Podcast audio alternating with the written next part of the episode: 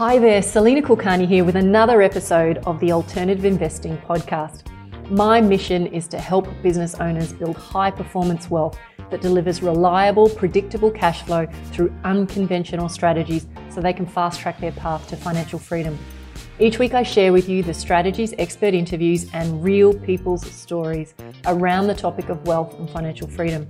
And if you're a business owner who wants to learn more about financial freedom through alternative methods, please head over to my website, freedomwarrior.com.au, where you can access my library of articles, interviews, and programs to help you on your way to becoming more financially free. Before we kick off, I just want to actually give you a bit of a heads up that we've decided to rebrand the podcast. Up to date, it has been the Freedom Warrior podcast, which is in alignment with my flagship program, the Freedom Warrior Mastermind.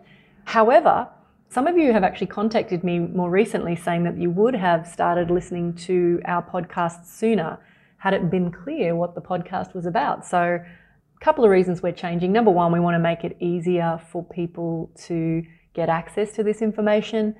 As many of you may be already aware, there's so little information out there about alternative investing and what it means and how to use it to fast track your wealth.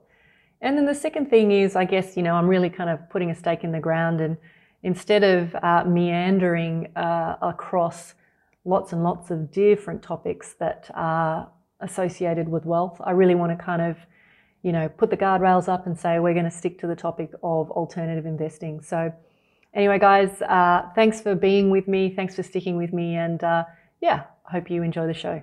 So, one of the questions that I've received a few times over the last few weeks is really about the anatomy of lending deals. And look, I certainly can't claim to be the guru in this space, but I've learned enough over the years to give you at least a, a pretty clear insight into why I think it's one of the most exciting areas of alternative real estate investing.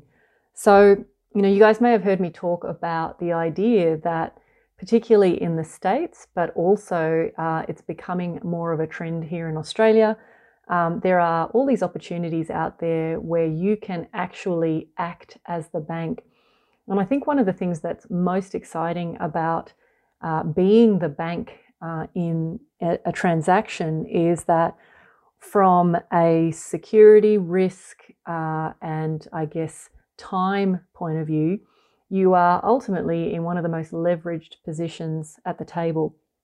And one of the things that my mentor um, has said to me time and time again is that, you know, one of the things you always want to be doing in real estate is calculating your, you know, effective cost of time.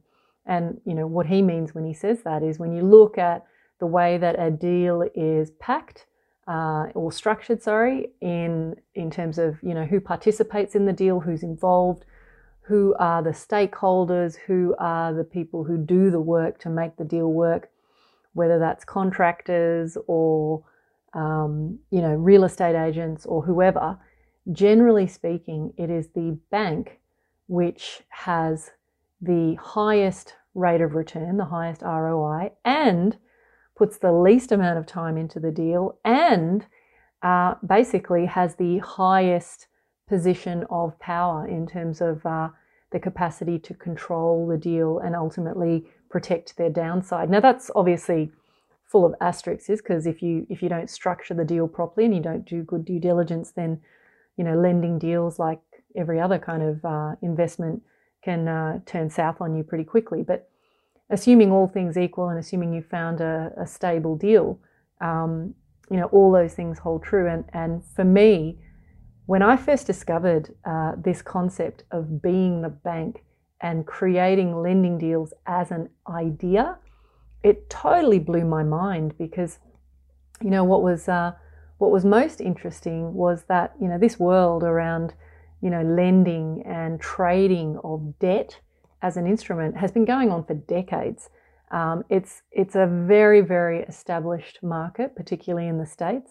It's very well understood, and so because of that, you know, we're not talking about reinventing the wheel here. We're we're talking about um, really trying to find opportunities to participate in a market that's already well established, but generally, you know, is, is restricted to space where um, you know it's it's more sophisticated investors and definitely the playground of of higher net worth individuals that that really dominate. So one of the things I thought that would be really useful is just to give you just two or three really simple examples for how um, I've seen lending deals uh, structured. And just a reminder when we're talking about lending deals, we're talking about owning debt as an asset. Um, so you're the bank, you've loaned money to someone, you have effectively negotiated a fixed rate of interest uh, as a return, and then you've um, also described how your principal will be repaid.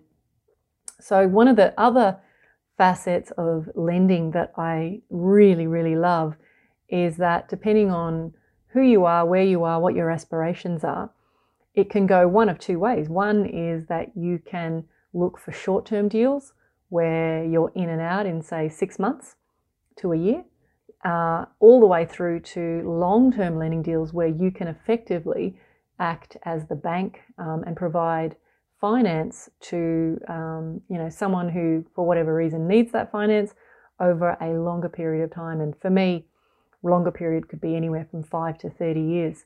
So i guess um, if we look first of all at the short-term lending deals um, you know i'm not necessarily looking to go out and find those deals myself i you know i have a pretty good skill set around doing due diligence but what i'm really looking for is for someone to support me who goes out there and does this stuff every day. Um, now, you know, a trusted advisor or a deal maker that's really proficient in this space will do everything in their power to explain this in lay terms, but effectively, they will find a project where either they personally or someone whom they are affiliated with needs a short term uh, loan um, and I say short term typically is anything under two years. Um, the sorts of terms that I've done on, on deals that I've done over the last 12 months are, you know, pretty similar.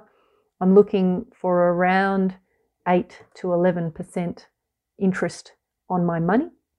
And I'm also uh, looking for clarity around how the deal is structured. So, say, for example, one of the things I'm always really focused on is doing due diligence on the property itself. So, say for example, uh, you know, a deal maker presents you with an opportunity.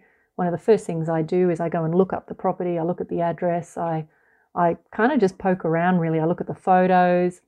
I make sure I understand how my funds are going to be applied.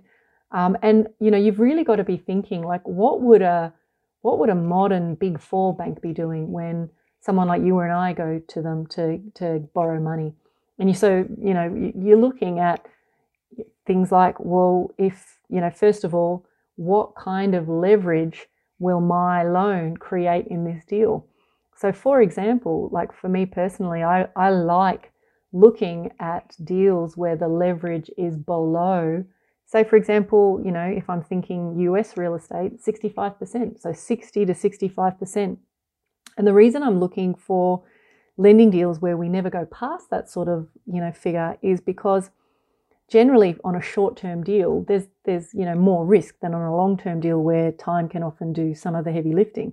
But on a short-term deal, the reason I'm looking for that low loan to value ratio is I want to know that in the event that the market, you know, craps itself or trips over or something significant happens to property prices, that I've still got enough of an equity cushion um, to protect myself. So, equity cushion is a, an expression that I like to use to really just describe, you know, if something goes wrong and the wheels come off the economy, you know, how much of a cushion have I got to protect myself against any downside? So, in this case, you know, as I said on the short term loans, I'm really looking for a very low level of leverage. Um, I'm very uh, interested in whether I'm in first or second position as a lender. So, for example, if I'm coming in with a short term loan and there's already another bank mortgage in place, I, I recognize that I might be in second position, but I want to understand again, like if I bring money to the table to, you know, increase the debt on a property, what sort of risk am I carrying? So, for example, if, if the bank's in first position and the property's already leveraged to 70 or 80%, and then I'm being asked to, to lend more money, then obviously that's a more precarious position. And now I kind of want to add that every market is, is very unique. So, um, in the Australian market, for example, which people might be more at home with, they might feel that a higher leveraged position is equally as comfortable. So, you know, please understand that there's no hard and fast rules around what kind of leverage you should be prepared to tolerate. It's more around making sure that you understand the market that you're going into and that you find your threshold for what you're prepared to tolerate in terms of a loan to value ratio. If I move now to longer term lending deals, an example of a longer term lending deal could be where, again, I'm not looking to go out and find families that are looking for lending. I'm going to be working with a deal maker who has access to a pool of vetted applicants who, for whatever reason, and there can be a, a vast array of reasons why families or individuals can't get traditional bank finance. Some of those may be legitimate. Some people may have lost businesses as a result of COVID. Some people may have some black mark against their credit rating from, you know, five years ago, and it, it could be another two years before traditional banks are prepared to talk to them. But sometimes there are often reasons which are, you know, people just fall on, on hard luck and it doesn't make them a bad person. Um, it just means that, um, you know, they may have really great stewardship and really great money management skills. And they might even be very entrepreneurial or successful in whatever vocation they do, but um, they can't get traditional lending from a bank because they're looking for, um, you know, loans that probably sit outside of what a traditional bank would consider a good applicant. So this deal maker will kind of connect me not only to the people that might want that sort of lending, so you know non-bank lending, but they'll also you know join the dots and put the entire deal together. So for example, um, they'll find the home that you know family X want to buy They'll do the due diligence, um, prepare some financials for me. And of course, it's my job as the investor to layer all of that with my own due diligence. But I may come up with uh, an arrangement where I loan either part or all of the value of that home. Now, if we're talking about a traditional uh, US real estate deal that I kind of look at, you know, I'm, I'm kind of thinking that those deals are sub 100,000. And uh, effectively, again, I'm looking for returns of 8 to 12%, depending on the deal. And, you know, there's a pretty good chance that, you know, sometime before the 30 year mark or even a five year loan, um, that that family will kind of recognize that, you know, paying me a very high rate of interest isn't palatable. And they may, in that period of time, repair their credit um, get some more money together and then go to a traditional lender and refinance. Um, so, you know, I get that that's kind of like an option there. But I love in the longer term lending deals, and one of the reasons that lots of uh, investors really love those long term lending deals is you're really setting up an annuity. You're setting up a long term um, cash flowing income stream for yourself at a very, very good rate of return, far superior than having it just sit in the bank where you might get 1% to 2%, and structured in a way that really your downside protection is number one, you're only lending to a certain percentage of the value of the home. So let's go back to our example of, you know, a $100,000 home. The, uh, the family that want to purchase the property, they may bring thirty to forty thousand dollars to the table as their skin in the game. And the reality is that if if someone's putting that much skin in the game, from my perspective, it's highly unlikely that they're going to walk away from it. So, you know, for me, you know, it, it's not like the, the Wild West that we saw pre global financial crisis where, you know, the banks were doing 100 to 105% lending. You know, I, I'm talking about whoever the individual or family is that are coming in on this deal, they're putting a lot of money into the into the deal themselves. So I can feel good about about them. Um, you know, I can do all the proper checks and balances around, you know, who they are, what their financial situation is, what their employment situation is, and then make a decision um, in the same way that a bank would. And I know that, you know, really the two ways that I'm going to potentially roll out of this deal is if uh, the family refinance. Uh, that's one option. You know, they'll they'll basically refinance with a traditional lender and pay me out. Second is they, you know, fall over in a heap and they stop paying their mortgage, in which case there are very clear cut provisions as to how I would go in and basically take ownership of that property. And given that, you know, really I've only got a, a small level of, uh, or a relatively small and uh, comfortable level of leverage, that sits well with me. And then I guess the final uh, way that I potentially could get out of the deal is that by creating this arrangement, I have created an asset. And so, as I said earlier, one of the things that is just mind boggling is that there is a huge market for hungry investors to come along and purchase that debt from you. Um, it's an asset, it's an annuity, and you know, so often in the circles that I move in, if you want to get out of a long term lending deal, in fact, if you want to get out of a short term lending deal, there are generally a lot of hungry investors out there who will take those loans off your hand and carry them on their balance sheet as an asset.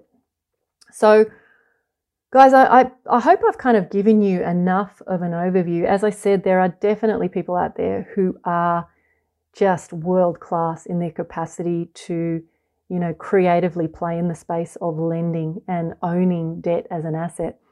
What I understand enough of um, at this stage of my journey is that from a risk perspective, it carries far lower risk than people might imagine.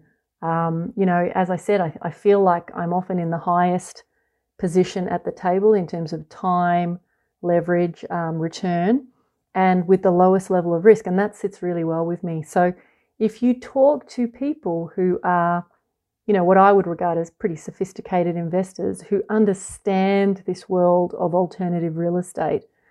A lot of people over the last three, four, five years who have recognized that there's a lot of froth in the market. There's, you know, real estate prices are just too high. Um, a lot of these guys will hold a reasonably high percentage of their portfolio as lending deals um, because they're happy to take um, within that space a, a, relatively modest return at, you know, as I said, anywhere from, I'll even say as low as 6% up to sort of 12%. But it's predictable, it's sustainable. You don't have to think, you don't have to turn up, you don't have to deal with maintenance, you don't have to deal with tenants, you don't have to deal with toilets. So all that stuff that I keep, you know, harping on about it just, the money just turns up every month. And uh, if you're an investor who wants a better rate of return, who likes the idea of kind of not dealing with the day to day management, who likes the idea of being, as, you know, from a you know position of power point of view, one of the you know most important people at the table. If you like the time leverage, if you do like the idea of set and forget, then you know lending as a strategy should definitely be something that you consider. Um, now I've given you mostly examples within the you know the US market, but there are definitely lending opportunities that exist also in the Australian market. I guess my word of caution would be you need to know who you're dealing with. You need to understand all the same things in terms of how much leverage, what if things go wrong, what if I want to get out, and you know the the issue that we face somewhat in the Australian market is because um, you know it's not a an asset class that we trade as investors. Um, you know the entry and exit considerations need to be really well thought through. So, anyway, guys, hope you enjoyed today's episode. Please feel free to submit questions to me, reach out to me on socials, reach out to me through my website. And yeah, I look forward to um, connecting with you next time. Take care. Thanks so much for listening to the Alternative Investing Podcast. If you're a business owner feeling frustrated that despite doing everything right in the property investing playbook and you're no closer to financial freedom, then head over to freedomwarrior.com.au to learn more about how you can use alternative investments to catapult your investing income and blend strategies to shave decades off your timeline to financial freedom. Till next time, take care. See you on the next episode and bye for now.